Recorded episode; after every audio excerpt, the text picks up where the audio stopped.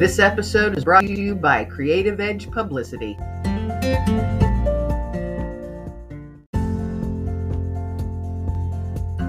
This episode is brought to you by Creative Edge Publicity.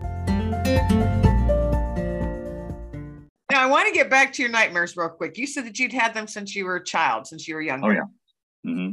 Is there trauma in your past that brings those forth or the reason that you may have them?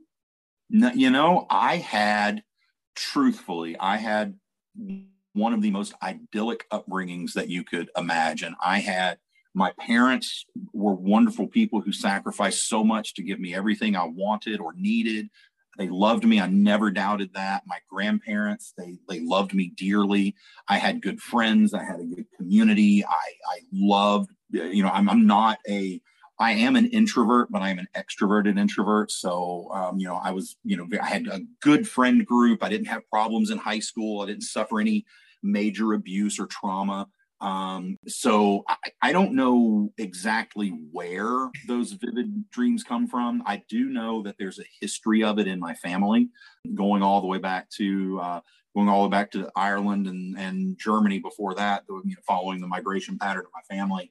And I do know that my on my maternal grandmother's side of the family, we're descended from the uh, from the Bell Witch family. So folks who have heard the legend of the Bell Witch um, that's my family. That's where I, it comes from. So, you know, I, I don't know. It's, I don't know really where, where it all comes from, but it, it seems to be something that, you know, every, every generation in my family or two, it, it surfaces um, you know we have these people who have who have these vivid dreams and and uh, can and then you know in like old ireland it was you know some of my family they were thought to be seers like they could see things now i don't think i can predict the future or anything like that that's not my jam but um, you know i couldn't argue i can't tell you that i've uh, that i've never had a dream an eerie dream where something that i dreamt about came true the next day um, you know so i don't know that was that was going to be my next question. Do you ever have premonitory mm-hmm. dreams? Because I actually do. I have those kind of dreams where I wake up and they've completely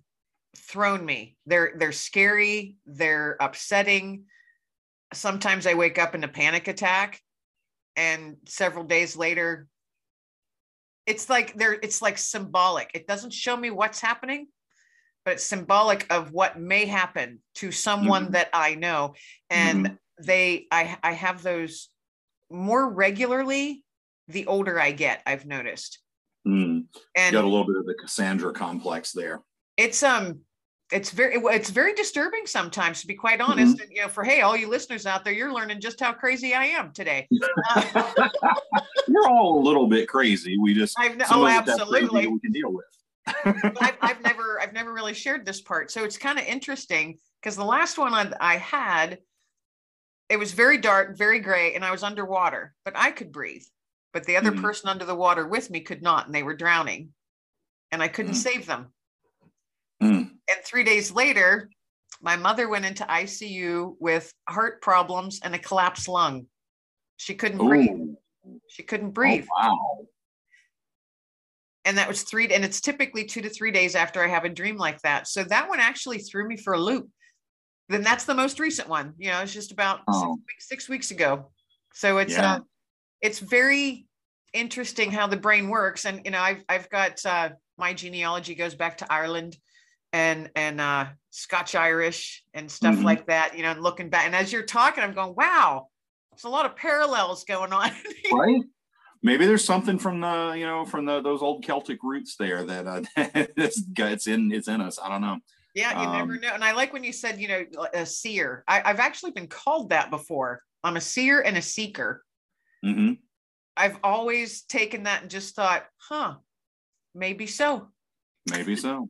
Maybe so. No one can prove otherwise. So that is you know, right. I think, I think a lot. I think our minds. I think we do have have the power to manifest what we what we truly believe if you fervently believe something i think we have the ability to bring it to life into the world so the mind the mind is a very very powerful organism and it's something that we don't completely understand um, and the more and more we learn about the human mind the more fascinating and terrifying it becomes I, I agree i completely i concur sir completely All right, so I want to I want to hop on here. Gosh, time's flying really fast. It is, isn't it? I know. Yes, it is. So the, the television show, The Swap Shop. Yeah. You are um, getting ready or in negotiations for a third season. How did the Swap Shop come about? And tell tell my listeners a little bit about that. Luck of the Irish. Um, kind of, kind of, kind of actually like that. Um, so uh, the show had originally been conceived um, uh, for History Channel. History Channel had hired the uh, Hit and Run Productions to create it. They wanted, they basically wanted another American Pickers just with comic books. Um, so the the show was originally very, very History Channel, very, very old, you know, older audience, blah blah blah. Well, History decided not to pick it up. So hit and run then took it and kind of shook put it back in the blender and mixed it around and uh, netflix uh, wanted the show. But netflix wanted something a little more hip. Um, they wanted younger. Netflix netflix's demo is a lot younger than history channels so um, they started uh, hit and run started looking um, around in our area east tennessee. They wanted they knew they wanted to do comic books. And so they wanted to find a comic book store with a you know kind of a younger uh, more dynamic uh, more diverse background. And they found us which you know uh, nirvana was founded by my wife and myself. Um, we have a very diverse crew i guess in our store. That's the way to diverse team um, so they interviewed us they asked us if we wanted they called us up and asked us if we wanted to audition for it and we were like, yeah, sure, no problem. Um, so they came, we did it, uh, it was COVID. So we did everything virtually. And they, you know, basically taped an interview with us. And, you know, they were telling us beforehand, like, you know, it, it may be five, six weeks before you hear anything back. Don't worry, whatever. So we did it. And no sooner than I left my store to walk to my car, my phone was ringing and it was the producer, like, hey, uh, we want you to come back. Uh, we to the producers. They love it. They want more uh, can you come back tomorrow and do the same thing? And said, yeah, remember, you have to wear exactly the same clothes and everything you wore. You know, remember what you have on. We're like, sure.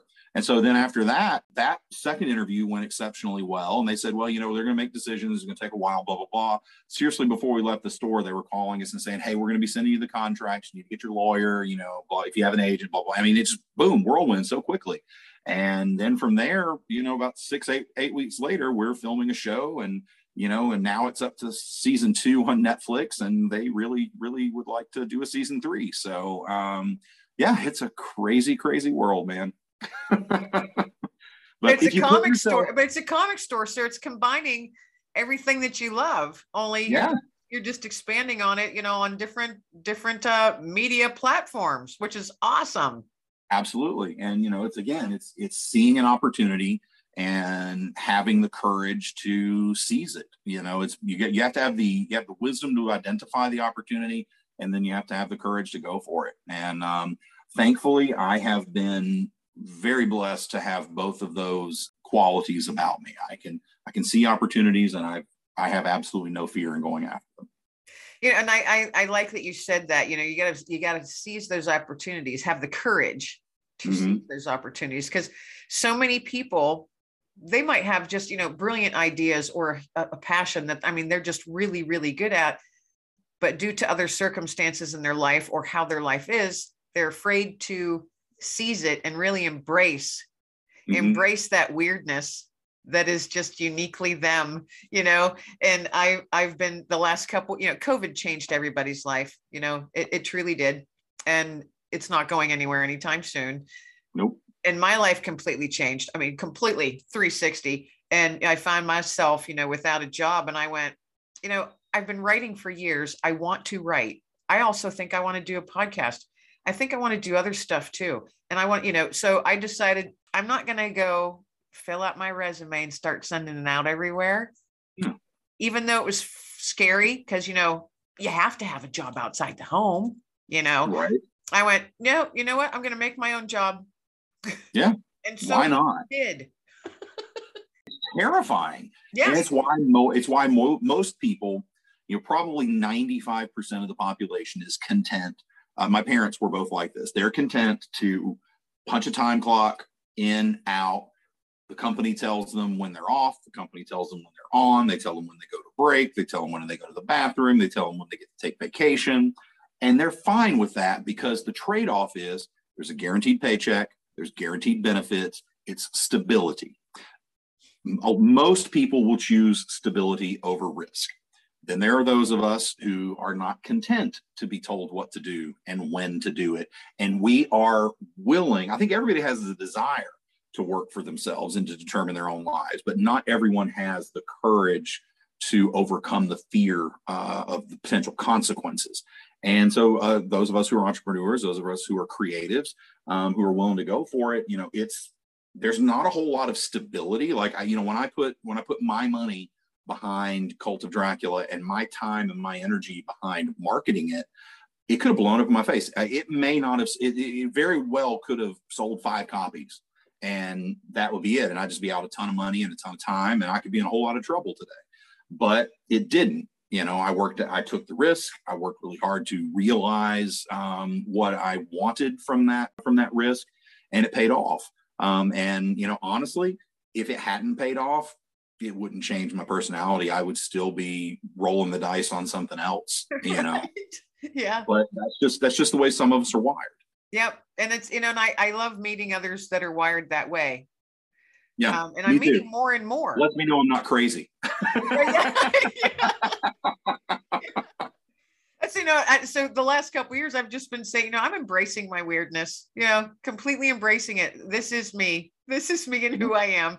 And I have all these ideas that might seem crazy to other people, but you know, I toss them out into the world or I toss them on paper and by golly, most of them work, you know? Yeah. So it's it's just a fun ride and I'm thinking, you know, life's too short to sit in fear of any sort, you know? Yeah. And that's one of the reasons one, so make the most of it absolutely. I when you had mentioned earlier, you were talking about the train going off the rails and and what would happen, and you know, someone's got the devil sitting on their left shoulder, and I I was I know folks you you're listening, you can't see what I'm doing now, but I was pointing at Rich when he said the devil on the left shoulder because I regularly sit there and say, "Not today, D man," and I flick I flick yep. him off my left shoulder say, oh. not today, D man.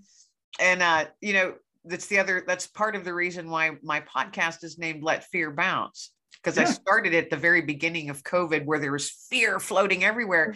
And I decided, no, not for me, not today. I got to let it bounce. It's got to bounce because you can't let fear override everything. And I like how you, as a creative, you're not letting you certainly aren't letting fear land on you because of all the the different things that you're involved in and you're doing and you're succeeding tremendously at which is awesome i just want to like clap my hands really loud for you because it's awesome thank you but also just simply because of life you didn't let fear land on you personally to stop you or to hinder you or if you did you faced the fear and you kicked yeah. it to the curb where it belongs yep you have to face it you know if you're going to do anything you know fear can be an exceptional motivator if you face it, if you allow it to be. Fear is not necessarily a negative emotion, just like pain is not a negative emotion. Pain is what tells you don't touch the hot stove again you know, and fear helps us learn about what's dangerous in the world and it helps us to prepare for uh, the consequences of things.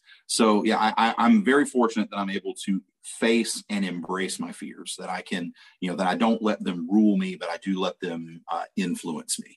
So um, yeah, and you, are right with COVID, man. It, it, did. The world was living in was living in total fear. Um, and look, look at it. We're we're we're never going to be away from it, but we've now, because there have been people who are willing to face it and do the things that need to be done. Uh, now we can we can at least live with it. We can cope with it, and uh, now we have a better battle plan. So that's a lesson that can be applied to a lot of things in our lives. Oh, absolutely! I completely agree. And I, I bounce around the way my brain works. You're talking about nightmare. We were talking about nightmares a few minutes uh-huh. ago. Your nightmares. What are are they typically like set in dark area i have one recurring nightmare that i've had mm-hmm. for years and years and it is it is due to trauma that's why i asked you if you had trauma in your background but your nightmares are they typically like around the same theme you know um thematically they're yes um i, I tend to deal my nightmares tend to deal a lot with with people from the past uh, people who are deceased uh, you know, I, I, see things that relate to that. Um, there's my they're they're very vivid, but they're also very shadowed. So, like, if you've ever watched a very well shot horror film and you know where the shadows are created by this amazing lighting plot, um, that would be kind of what my my nightmares are like. You know, I see the things that I'm supposed to see, but I see them in silhouette, and I always know there are things that I don't see moving in the darkness. And my yeah, my dreams have a lot to do with uh, with people of the past, and also me being lost and alone in. Uh, you know, well, there's a great uh, in um, Insidious, which is another James Wan film when he actually um, when the lead character actually goes into the to the other realm you know when he's actually the realm of the dead. It's a lot of darkness and you know there's there's pools of light that show you things. And that's that was that that scared me to my core because i was like james just reached into my brain and pulled my nightmares up onto the screen because that's exactly what i see. Uh, maybe that's why i've always liked theater and film as well because you know it's almost like when the light comes on I'm seeing something that my brain wants me to see. And then when it goes out, you know, I know there are things happening that I'm not aware of. So, um, so yeah, that that that's kind of a peek into my dreams. And the reason I ask that is because my I have a, a recurring dream, and that mm-hmm. that one always it might not be as scary as some of my other dreams that I've had, but it's it's like the emotional feel, and it's shadowy mm-hmm. silhouettes. Nothing really everything's grabbing for me on a really long, muddy path, and I'm slogging through the mud. I, I can't mm-hmm. run in it because it's so deep and it just keeps sucking me back down. And it's a long path, and on each side are trees and bushes, and there is stuff reaching out to try and grab me as I'm running down this path, trying to yeah. run down this path right. because it's like six inches of mud. Yep. And it's all very dark and shadowy and different shades of gray and black. Mm-hmm and the way that it forms in my dream you know if i was a, if i was artistic that i could paint or something mm-hmm. I, I, would love to be able to to draw it um, I, I had some a friend of mine he's an artist he drew one of the things that was always trying to grab me mm-hmm. he was able to draw it and when i actually saw it on paper i was more frightened than i was in my dream right because he brought it into the world yes yeah. because i said um, oh no now it's here now it's out you, here. you gave it life. Holy crap. Yeah. Um, there, I do have, when you were saying that about the path, um, one thing that, um, that constantly comes up in my dreams, I can't run on two legs, but I can run on four. So when I'm running from something in my dream, I will like when I'm trying to run on two legs, it slows me down and I, I start and like I feel it like it's pulling me down to the ground. And then all of a sudden you know i'm running on four legs like a like a wolf or like a horse or something like something like that. So I, i've i want to speak to someone who interprets dreams who can tell me what the hell that means um, because that that's probably the most consistent other than the darkness and the pools of light and the, shadow that is probably the most persistent aspect of my most vivid dreams. You're a shapeshifter in your dreams Maybe I am. Yeah, that that was kind of cool, and which would also be kind of weird because werewolves are my least favorite uh, creatures in the horror world. So maybe you, I'm you write some, horror. well, yeah, exactly. So, but I I never write werewolf horror. So maybe I, maybe I will someday. Maybe, maybe yeah, I'll, you might have to might have to toss one in one of your stories here and there. Exactly. Like, yeah. Know, those little. It'll just be those little. uh Oh, what's it called when someone's just coming in for a minute? Cameo. Cameo. cameo. Yes you can come up with a, a, cameo for the for this wolf character. Yeah. So yep. glad that we talked because now, you know, now we have found out that not only are you, you know, all these things that you've done in your past and continue to do, but you're also a shapeshifter. Now, how yeah. often do you need a shapeshifter? Right. Who knew? Who knew this was going to happen today? See, this would be a great time if we had the little uh, ins- or Snapchat filters where I could like change my face into like a dog. You know, you stick your tongue out and like move the dog Absolutely. See, I just tossed you a golden nugget there. You can run with that. You can do all kinds of things with this uh, shape shifting wolf guy. Yep. You know what? You may have just given me some great ideas. So, so I'm, like, I'm write that, that down. Write that down, Rich. yep. well, this has been awesome. We went longer than I anticipated, which I kind of thought we would because I had a lot of questions that I really didn't even get to answer or to ask yet, but that's and I, okay. you know, I'm a very difficult person to talk to. I, I, I, you know, it's like pulling teeth to get something to come out of me. I, I noticed that. Yes, it's very difficult. well, I have a lot more questions, but so it just means I'll have to have you on again sometime in the future. Anytime. Happy to come back. I've really enjoyed it. Awesome. Yes, this was so much fun. So thank you very much. And folks, this is Rich Davis. He is the creator of the underground horror sensation Cult of Dracula and Rise of Dracula. Rich, if you've got a website, can you share that with the listeners now so they can go check your stuff out? Absolutely. So the website's under transition. It's going to be called worldofdracula.com. Uh, that should be active in the next couple of months, which could also hint at something big we're going to announce later in the year. Hint, hint, wink, wink, nudge, nudge.